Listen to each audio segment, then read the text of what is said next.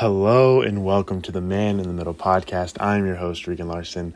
Thank you guys so much for listening. Thank you guys so much for your constant support always and just tuning in every week that I post. I haven't been that consistent lately. I know I've been super busy, but every week that I post, you guys tuning in and showing me support. And you guys are showing me so much support and so much love on the merch.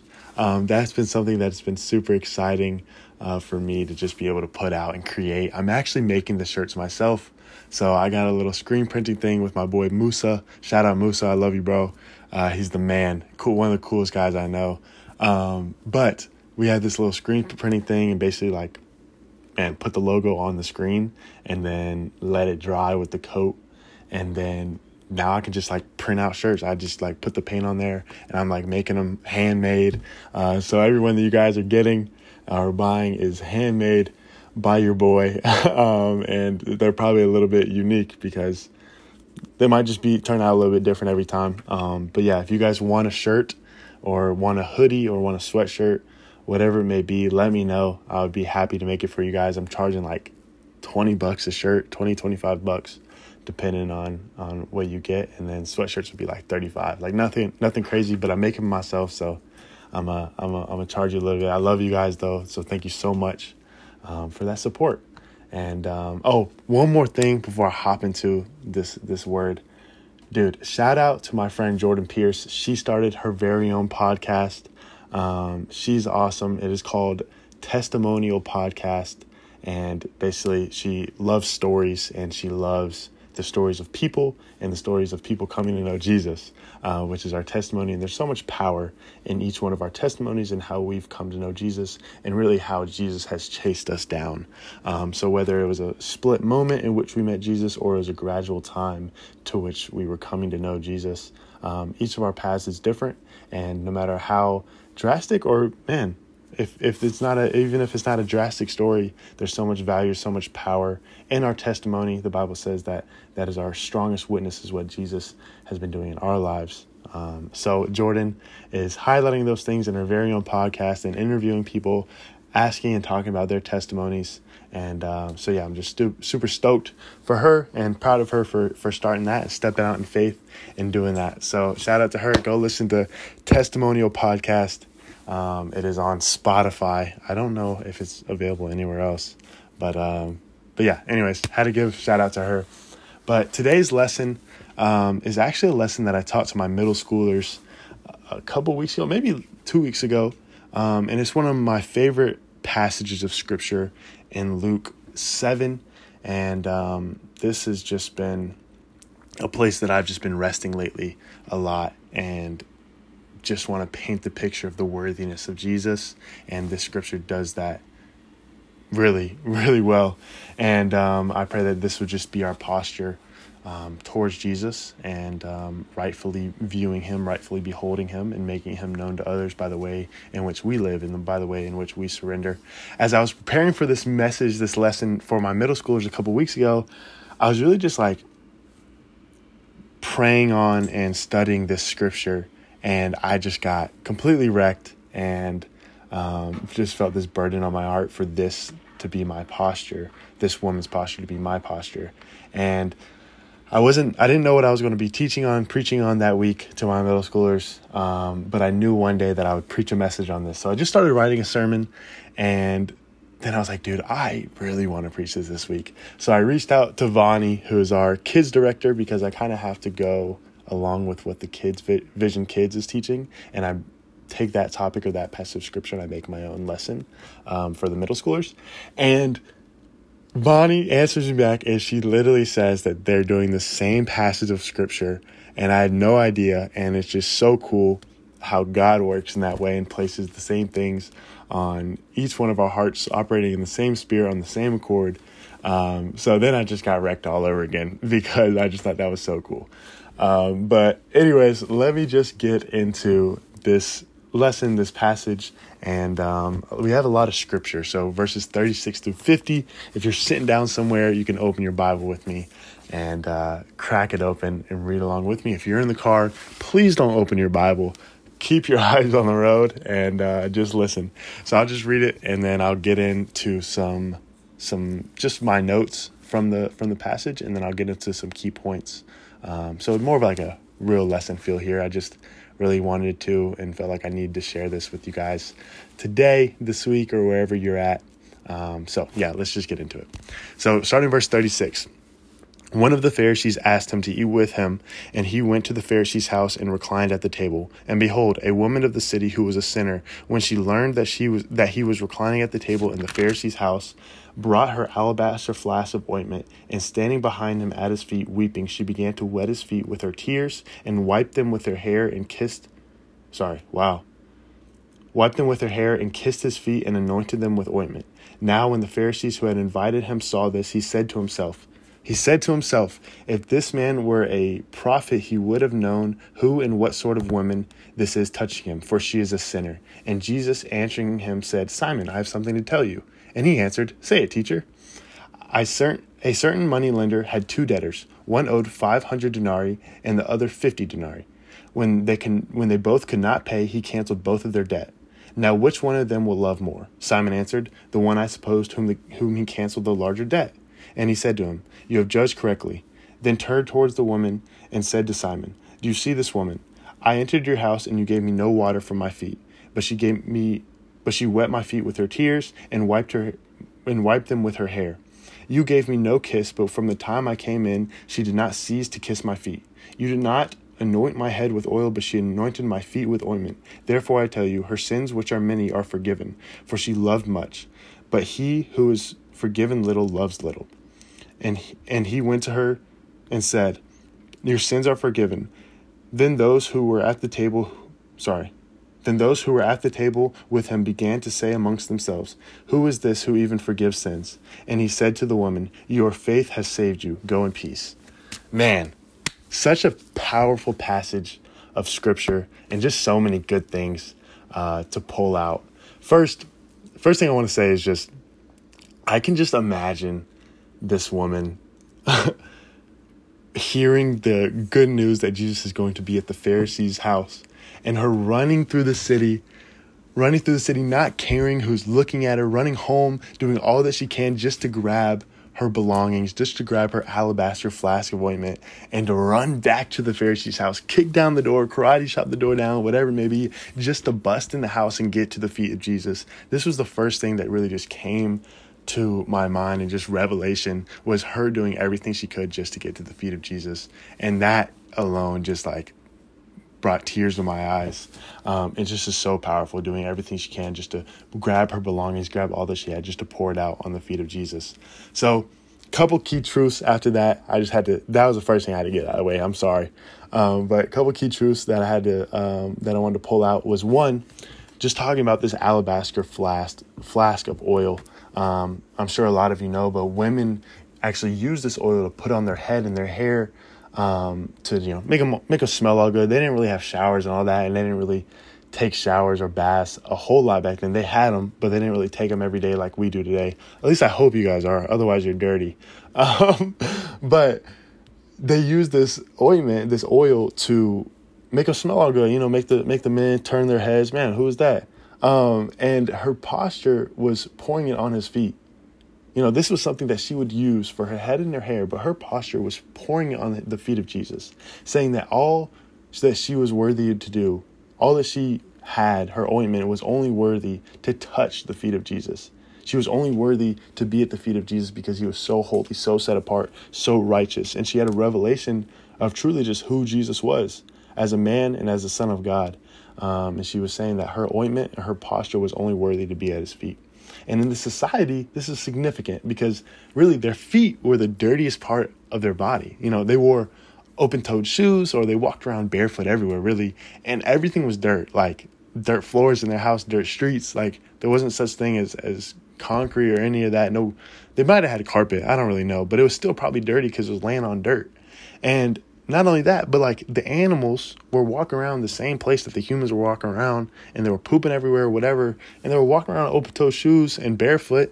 And look, I'm all about some Birkenstocks. Look, I am the Birk man. I have 5-6 pairs of Birkenstocks. I love Birkenstocks, but I'm not walking around on animal poop in my Birkenstocks. So their feet were so dirty back then.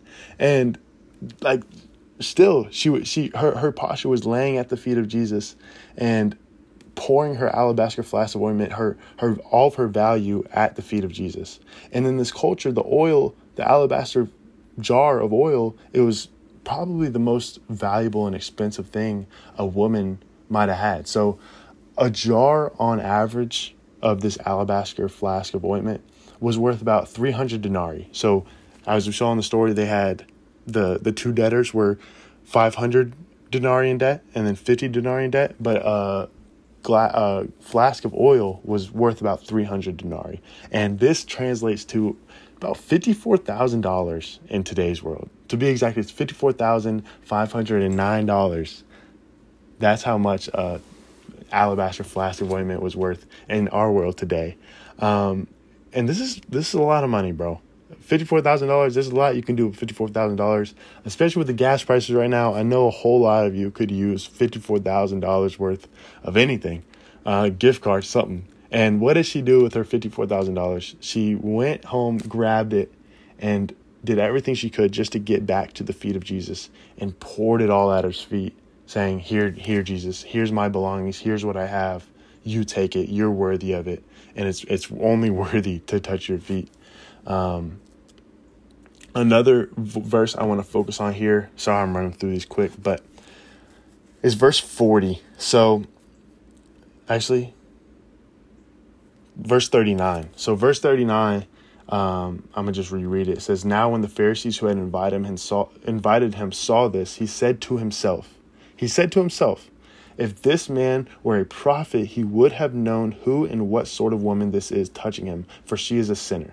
So he said to himself that this woman was a sinner. Oh man, I can't believe Jesus is letting her touch him. And then what did Jesus say? He says, I have something to tell you, Simon. And I could just see Simon perking up. Oh yeah, good, say it, teacher. I want to hear what you have to say. When little did he know, Jesus was out to put him on blast because he knew his thoughts, right? And this verse really scares me because there's no hide and seek with Jesus. You know what I'm saying? There's no hide and seek with Jesus. He knows our hearts. He knows our thoughts. So let them be honoring to him. Like, I know there's so many times where I think something in my own head, or I just say something to myself, I whisper to myself, whatever it is. And I know that it's not uplifting and honoring to the person next to me, or I know it's not uplifting and honoring to Jesus. And I think that I'm the only one that knows it, but really Jesus knows it too. Jesus hears my thoughts. He knows my thoughts. He hears what I say and just whisper to myself. He knows what the intentions of my heart are. So there's a lot of things that we can say and do, good things, but out of the wrong intentions or out of the wrong heart posture. So I think this is just an area that we can really, myself completely included, but just allow Jesus to search our heart in this area so that we can uplift and honor him in everything that we do, say, and think. I think that's just so important. So another verse, 41 and 43, this is just the parable that he uses. So he says, a certain moneylender had two debtors, one owed 500 denarii and the other 50. When they could not pay, he canceled both debts. Now, which one of them loved more? Simon answered, the one, I suppose, whom he canceled the larger debt. And Jesus said, you have judged correctly. So really, just like the one who is forgiven much loves much. And I don't know about you guys, but I have definitely been forgiven much. We have all been forgiven much. And I think that a lot of times we tend to weigh our sin and we're like, oh yeah, like my sin's not as bad as that guy. Like I've only lied a couple times and whatever, but that guy, he's stolen, like he's killed somebody. But God doesn't weigh sin like we weigh sin. He doesn't calculate sin like, well, we calculate sin. He counts all sin equal. So whether you're a lie, like the liar is the same as the thief. The thief is the same as the murderer. Like we're all the same in the eyes of God. We've all sinned and fallen short of the glory of God. Romans 3:23. And he doesn't weigh it on a scale like we do. And therefore our response to Jesus should be the same as the woman. No matter what we've been forgiven for, we've been forgiven for much because we've all been away from Jesus. We've all gone our own way. And notice that Jesus, like that the woman was not, Jesus didn't forgive the woman because she loved Jesus a lot. Like she was not forgiven because she loved Jesus a lot, but she was forgiven because Jesus loved her a lot. And the woman's posture was humble. You know what I'm saying? Like, she was laying at his feet, acknowledging her sin, acknowledging that she wasn't worthy. But because Jesus loved her so much, then she was forgiven. This shows that Jesus was first always loving us, and our response to him and his great love is to love him back. Jesus says at the very end of the passage, he says, your faith has saved you. This woman's faith has saved her. She knew who Jesus was. She believed that Jesus was exactly who he said he was. And while she was believing and having this revelation of who Jesus really was and pouring out her heart, pouring out her belongings to him, the Pharisees questioned who Jesus was. And I think this is such an ironic and really just weird dynamic going on. And while this woman was pouring out everything to Jesus, this was her posture of laying down at his feet, praising him, thanking him. The Pharisees were still questioning who Jesus was. And I think that the woman's posture towards Jesus made the Pharisees, it made the Pharisees question who Jesus was in order for them to see him rightly. And I don't really know what happened after, but the Pharisees are bad dudes in the Bible. They're no one's favorite guys. But oftentimes we're the Pharisees in the story. And we have to learn to be like the woman laying at the feet of Jesus. And really, all Jesus wants us to be is vulnerable. Like, he already knows everything. He already knows our thoughts. Like we found out with Simon, he already knows our thoughts. We just have to confess it to him, and acknowledge our sin and be vulnerable to him. This woman's posture was vulnerable. She was, frankly, she embarrassed herself in front of everyone just to get to Jesus. She ran through the city to get home and grab her alabaster flask. Then she breaks in the door just to get to the feet of Jesus, pouring out everything, crying and weeping at his feet, washing Jesus' feet with tears. Bro, the feet were the dirtiest part of the body. You know how many tears you got to cry to wash his feet? You know what I'm saying? And then she would use her hair, which was the most, back then, in that society, your hair was the most honoring and beautiful part of you. And it was a woman's pride. And she would wipe Jesus's dirty feet with their hair to just proclaim his worthiness, to be vulnerable to him. And this must be our posture, is just to be able to embarrass ourselves just to get to the feet of Jesus, just for everyone to see Jesus rightly by the way that we surrender to him. And really, the reason that she did this is, I've already said this many times, but she had a revelation of who Jesus was. She had a revelation that Jesus was her hope, her salvation, her fix to her mess, and her saving grace. And that there was no one else, there was nothing else that could ever satisfy her or forgive her or save her than this person of Jesus. I used this analogy when I was teaching this lesson to my middle schoolers. And I just liked it, so I'm going to use it to explain it to you guys too. But coming to Jesus should be like showing him our junk drawer. And I know every one of you guys have a junk drawer at home where it's just a bunch of crap in a drawer that doesn't belong together. And, maybe you got a yo-yo and you just, I don't know where to put this, so I'm just going to throw it in the drawer. And then you have a calculator and you're like, don't really have any place for a calculator, so I'm going to throw it in the drawer too. And then I got a ruler, don't really have any place for a ruler, I'm just going to put in this drawer too. And all of a sudden you got a drawer that is just a pile of chaos, a pile of random junk that doesn't belong together, but you don't have anywhere else to put it. So you just stick it in a drawer and it's just discombobulated. There's chaos in there. It doesn't look good. It's just a mess.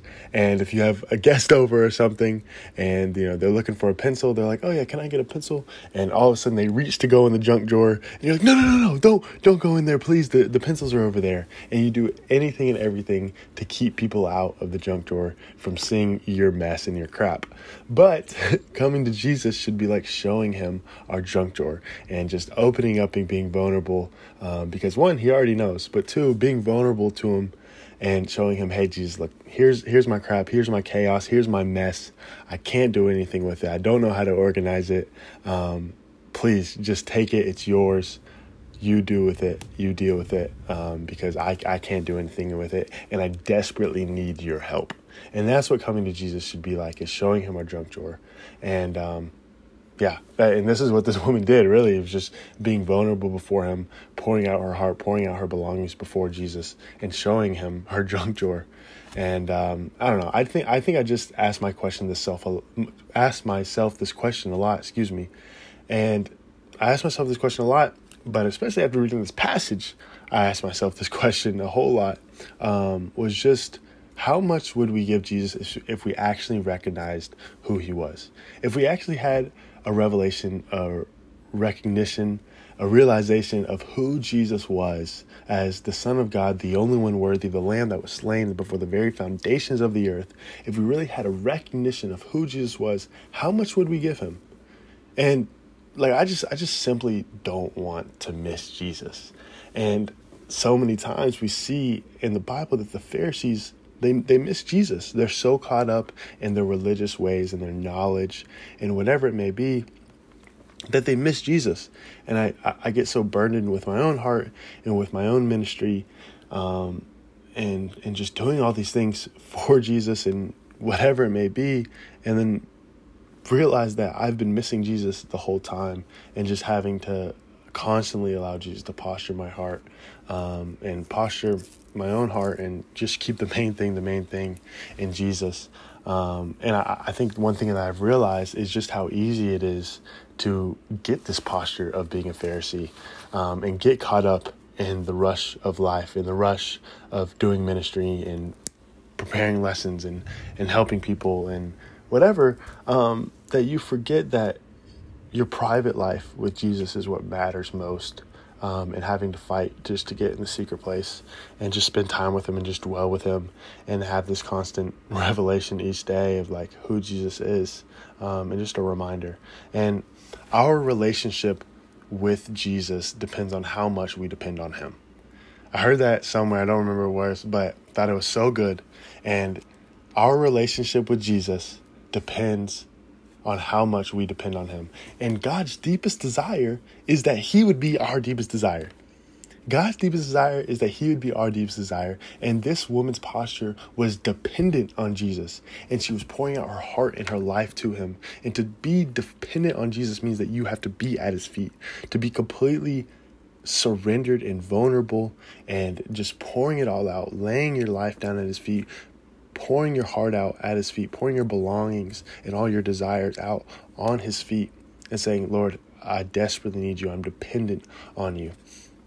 And like I was saying, for this next part, I'm really just going to focus on the Pharisees in the story, because I think it's so important that we understand the posture and the heart of the Pharisees and who they were, and then how they missed Jesus, because I think so many times it's us. And we read these stories and we're like, yeah, I don't really like these Pharisee guys. They're not doing a whole lot of good. But oftentimes we are the Pharisees in the story. So I think it's important to, study them so that we don't become like them. So this ministry thing, it's really fun. And it's such an honor to serve Jesus and to serve his people. But within all the ministry, that can start to become what you worship and not Jesus. And I saw this post the other day, and it said, you can be a pastor, you can be a teacher, etc., and you can still miss Jesus. And I think that this is the gist of who and what the Pharisees were, is that they knew it all, they taught it all, they studied it all, they knew the scriptures like nobody else. It was crazy how much they knew. They knew more than whoever your favorite pastor is. The Pharisees knew more than them about the scripture. And they actually, they studied the fact that the Messiah was coming. But yet when Jesus was standing right in front of them, when they were standing in the same room as Jesus, they didn't even recognize him. They studied the scriptures in the Old Testament that pointed to the fact that Jesus, the Messiah, was coming. And yet when they were standing face to face with him, when they were standing in the same room as him, they didn't even recognize who he was. They didn't even have the revelation of who he was. And this was because their pride and what they knew, they thought they knew more than what Jesus knew, or they thought they knew too much to realize who Jesus was. And pride is truly just the heart of a Pharisee, and your pride blocks your view of Jesus. And I think this is so many times us, and that our pride is blocking our view of Jesus, and that if we would just get out of our own way and allow Jesus to be Jesus, we would have the realization and the recognition of who he is. And once you think that you have it figured out, that's the moment that you don't have it figured out. That's the moment that you're furthest from having it figured out, is once you think that you have Jesus figured out, you don't at all. And I just have to share this with you guys. You guys know I try to get vulnerable on every podcast and just be open with you guys. So here I am again with my time of vulnerability. But really just for the past month or so, a little bit over a month, I've just been feeling like super dry and tired and worn out.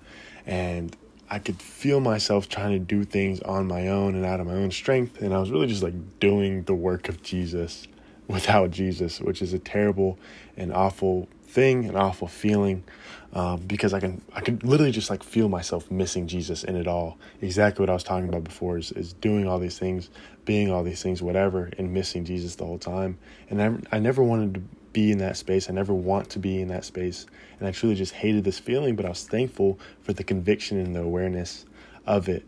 So praise God for that. But I was just tired of being in that space. So I just started crying out to God for like the past month or so, and just asking him and pleading with him to show me a new and fresh glimpse of his face, a new and fresh glimpse of his beauty, and just something new, something fresh.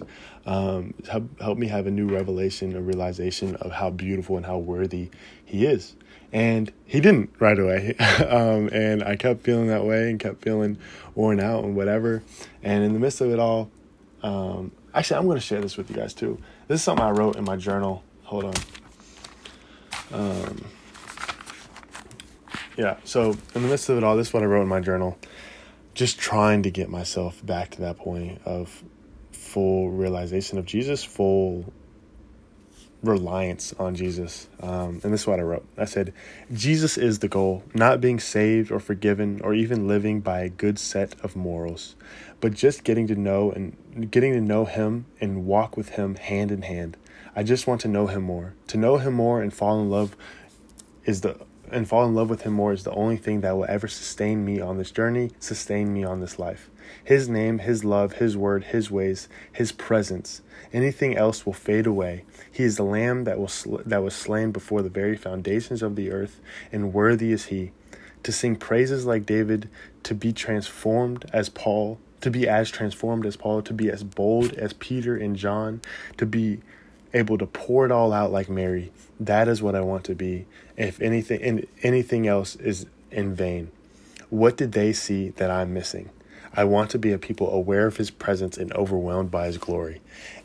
And like, this has been the biggest thing to me. It's just like, dude, like what did David and Peter and John and Paul and Mary, all these people, all these stories that you read in the Bible, what did they see in the person of Jesus that I'm missing? Like I want to see that. I want to feel that. And I think I've felt it so many times before, but I don't know. I think you just like forget. And I just wanted to have like a fresh revelation. So I kept crying out and I kept showing up to the secret place and just seeking him and not feeling everything. But this weekend we were up in the mountains with my family and just having a good time, celebrating my mom's birthday. Her birthday is July 4th, so if you guys were wondering what all the fireworks were for, they were for her. But happy late birthday, Mom. We already celebrated. I love you. You're awesome. You're my inspiration. So thank you for being you. But yeah, we were up in the mountains this weekend, and we're all sitting in the house, whatever, hanging out.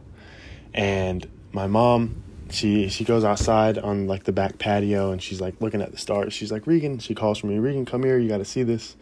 And I come outside and I look up and I see the stars, and I feel like I can see every star in the entire sky. And we're just standing there together, staring at them.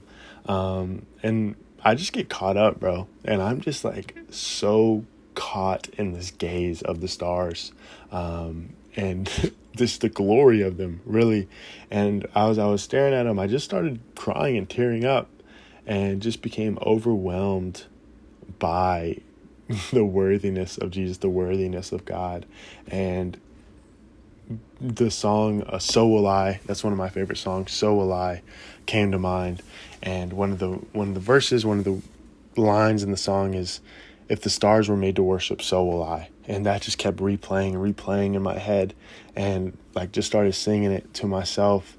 And then I had another realization that the same God, the same Jesus that created these stars, that placed them divinely exactly where they're supposed to be, to shine as bright as they are, is the same God that knows me, sees me, and went up on a rugged cross and died for my sins just so that he could have a relationship with me, just so that I could have a relationship with him. And then I got completely overwhelmed and wrecked by this realization of Jesus.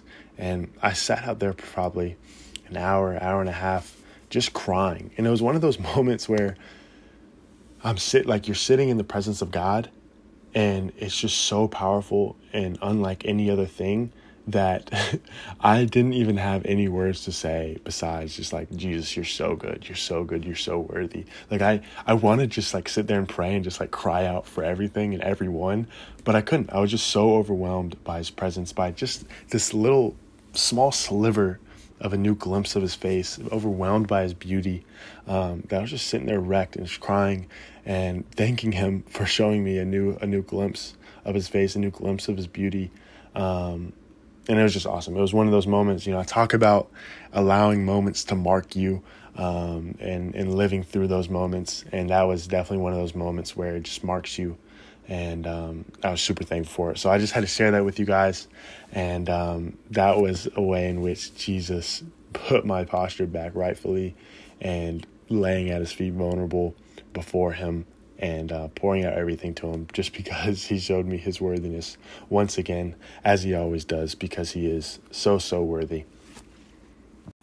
So kind of hopping back into the passage here in Luke 7. These are three key points that I pulled out from the passage, and we're just going to go through them quick, or not quick. We'll see how it goes, but I'm going to share them with you guys. So number one is those who are forgiven much love much. This is something that we've already talked about before, but letting your love for Jesus reflect what you've been forgiven for. Let your love for Jesus reflect what you've been forgiven for. The love that he has shown us, the grace and the mercy and the forgiveness that he has shown us. Let your love reflect that. Have a realization of truly how much we have sinned and gone away and turned our backs to Jesus. And yet, what does he do? He always looks at us with grace and forgiveness. And a lot of times, like we live by cheap grace, right? Like we do things and we know Jesus will forgive us. So we just keep on doing them, and we deliberately sin and knowing that Jesus will forgive us. And really, like, man, that's not what repenting is. See, grace doesn't allow you to sin more, but it actually frees you from sinning. And repentance actually means turning away from your sins. It means I'm walking in the direction of east and I do a complete 180 and I walk in the direction of the west. You know what I'm saying? But like, how are we able to do that? How are we able to repent and turn away from our sins? Well, because the grace and the love of Jesus are so great that they actually give us something better to turn to than what we were once walking before. The worthiness, the grace, the love, the power, the glory of Jesus is so much better. It's so great that it actually gives us something better to walk in than what we were once walking before. And walking with Jesus is a walk of eternal life, while walking away from Jesus is a path to death. Sin leads you to death. There's a passage in, I think it might be James, bro. But it talks about how sin leads to death.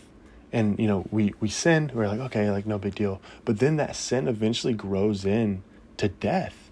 And what we're walking towards sin is a path to hell. Like, simple as that.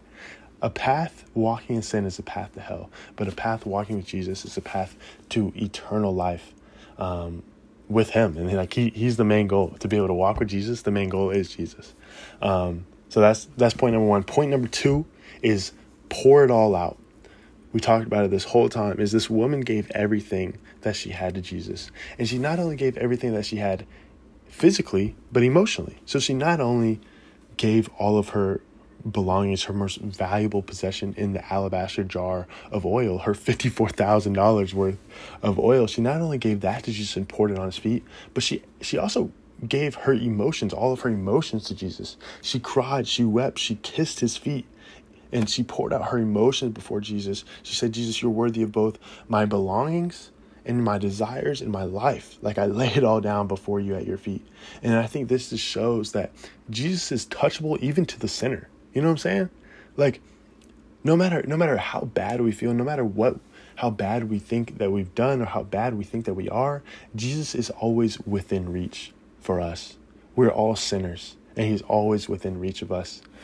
And frankly, like Jesus, this is the reality of it, pouring it all to him, is Jesus poured it all out for us. He gave it all to us, so therefore we give it all back to him. That is the reason that we are able to give it all to him, is because that he gave us absolutely everything to be able to win us, to buy us with the high price of his blood, so that we could then pour it all back and give it all back to him and live with and in him. I got two verses here, two passages in Philippians. So the first one is Philippians 2:6-8. It says, though he was God, he did not think of equality with God as something to cling to. Instead, he gave up his divine privileges. He took the humble position of a slave and was born as a human being. When he appeared in human form, he humbled himself to the obedience to God and died a criminal's death on the cross. Jesus didn't count his equality with God as something to cling to, but yet he humbled himself for us and before us in order to die for us, that we would have relationship and eternal life with him. This is the good news, is that because Jesus humbled himself for us, now we are able to know him and walk with him. Jesus is the main thing. He is the goal. And then Philippians 2:17, same passage of scripture, but just fast forward a little bit. It says this, Paul's writing this. So then in response to Jesus pouring out his life for Paul then says, but I will rejoice, even if I lose my life, pouring it out like a liquid offering to God, just like your faithful service is an offering to God. And I want all of you to share in that joy. It is our joy to suffer for Jesus so that he would be honored and glorified in our lives, because he did the same for us. And oftentimes, like I think this is an extreme example, but I say it all the time, radical Christianity actually isn't radical Christianity. It's just Christianity 101. And that's what following Jesus is laying down your life, dying to yourself before him and for him, because he's worthy of it. Like he poured it all out for us, so then we can pour it all out for him. But oftentimes we really don't do this. And that's just the goodness of God, is that often we give God our worst, and yet he still gives us his best. Even when we give God our worst, even when we show him our junk drawer and say, look, God, like this is all I got, is a bunch of crap, he still gives us his best. He still gives us his blood to wash us clean and have eternal life in relationship with him. Number three, last point here, kind of going back to the Pharisees, but more so from the side of the woman, is your life devoted to Christ, your life devoted to Jesus will never make sense to the world. Living for Jesus will absolutely never look normal to the world around us. It's following Jesus, walking with Jesus is countercultural, it's counterintuitive. It doesn't make sense to anybody but the person who has seen Jesus rightly and seen his worthiness.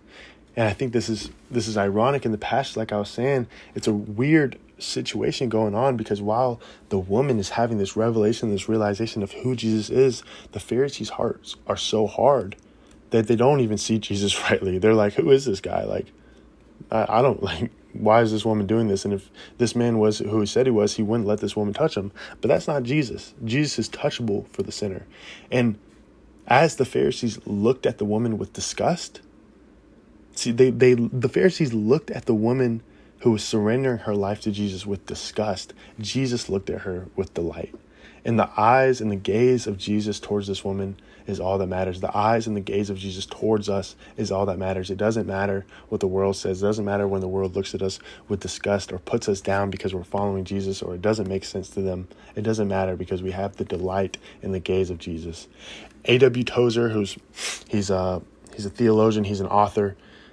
If you guys haven't read a book by A. W. Tozer, please do read. The Knowledge of the Holy, The Pursuit of God, and God's Pursuit of Man. Those are three of his best books. They're fire. Shout out Skyler. Love you, bro. He gave me a 3-in-1 book of those. And it's just really just changed my life. So he's, man, love that guy. Like my best friend, bro. But anyways, he has this quote in The Knowledge of the Holy. And he says this, he says, what comes to mind when we think about God is the most important thing about us. What comes to mind when we think about God, when we think about Jesus, is the most important thing about us. How we view God, how we live our lives for Jesus, that is the most important thing about you. Not the money, not the fame, not the girl, not the boy, not whatever it is, not the recognition. None of that is important. But what you think about Jesus, how you behold Jesus, that is the most important thing about you. In the world we live in today, it's so selfish. And your surrender to Jesus will never make sense to anyone but you, because you've seen the worthiness of Jesus, right?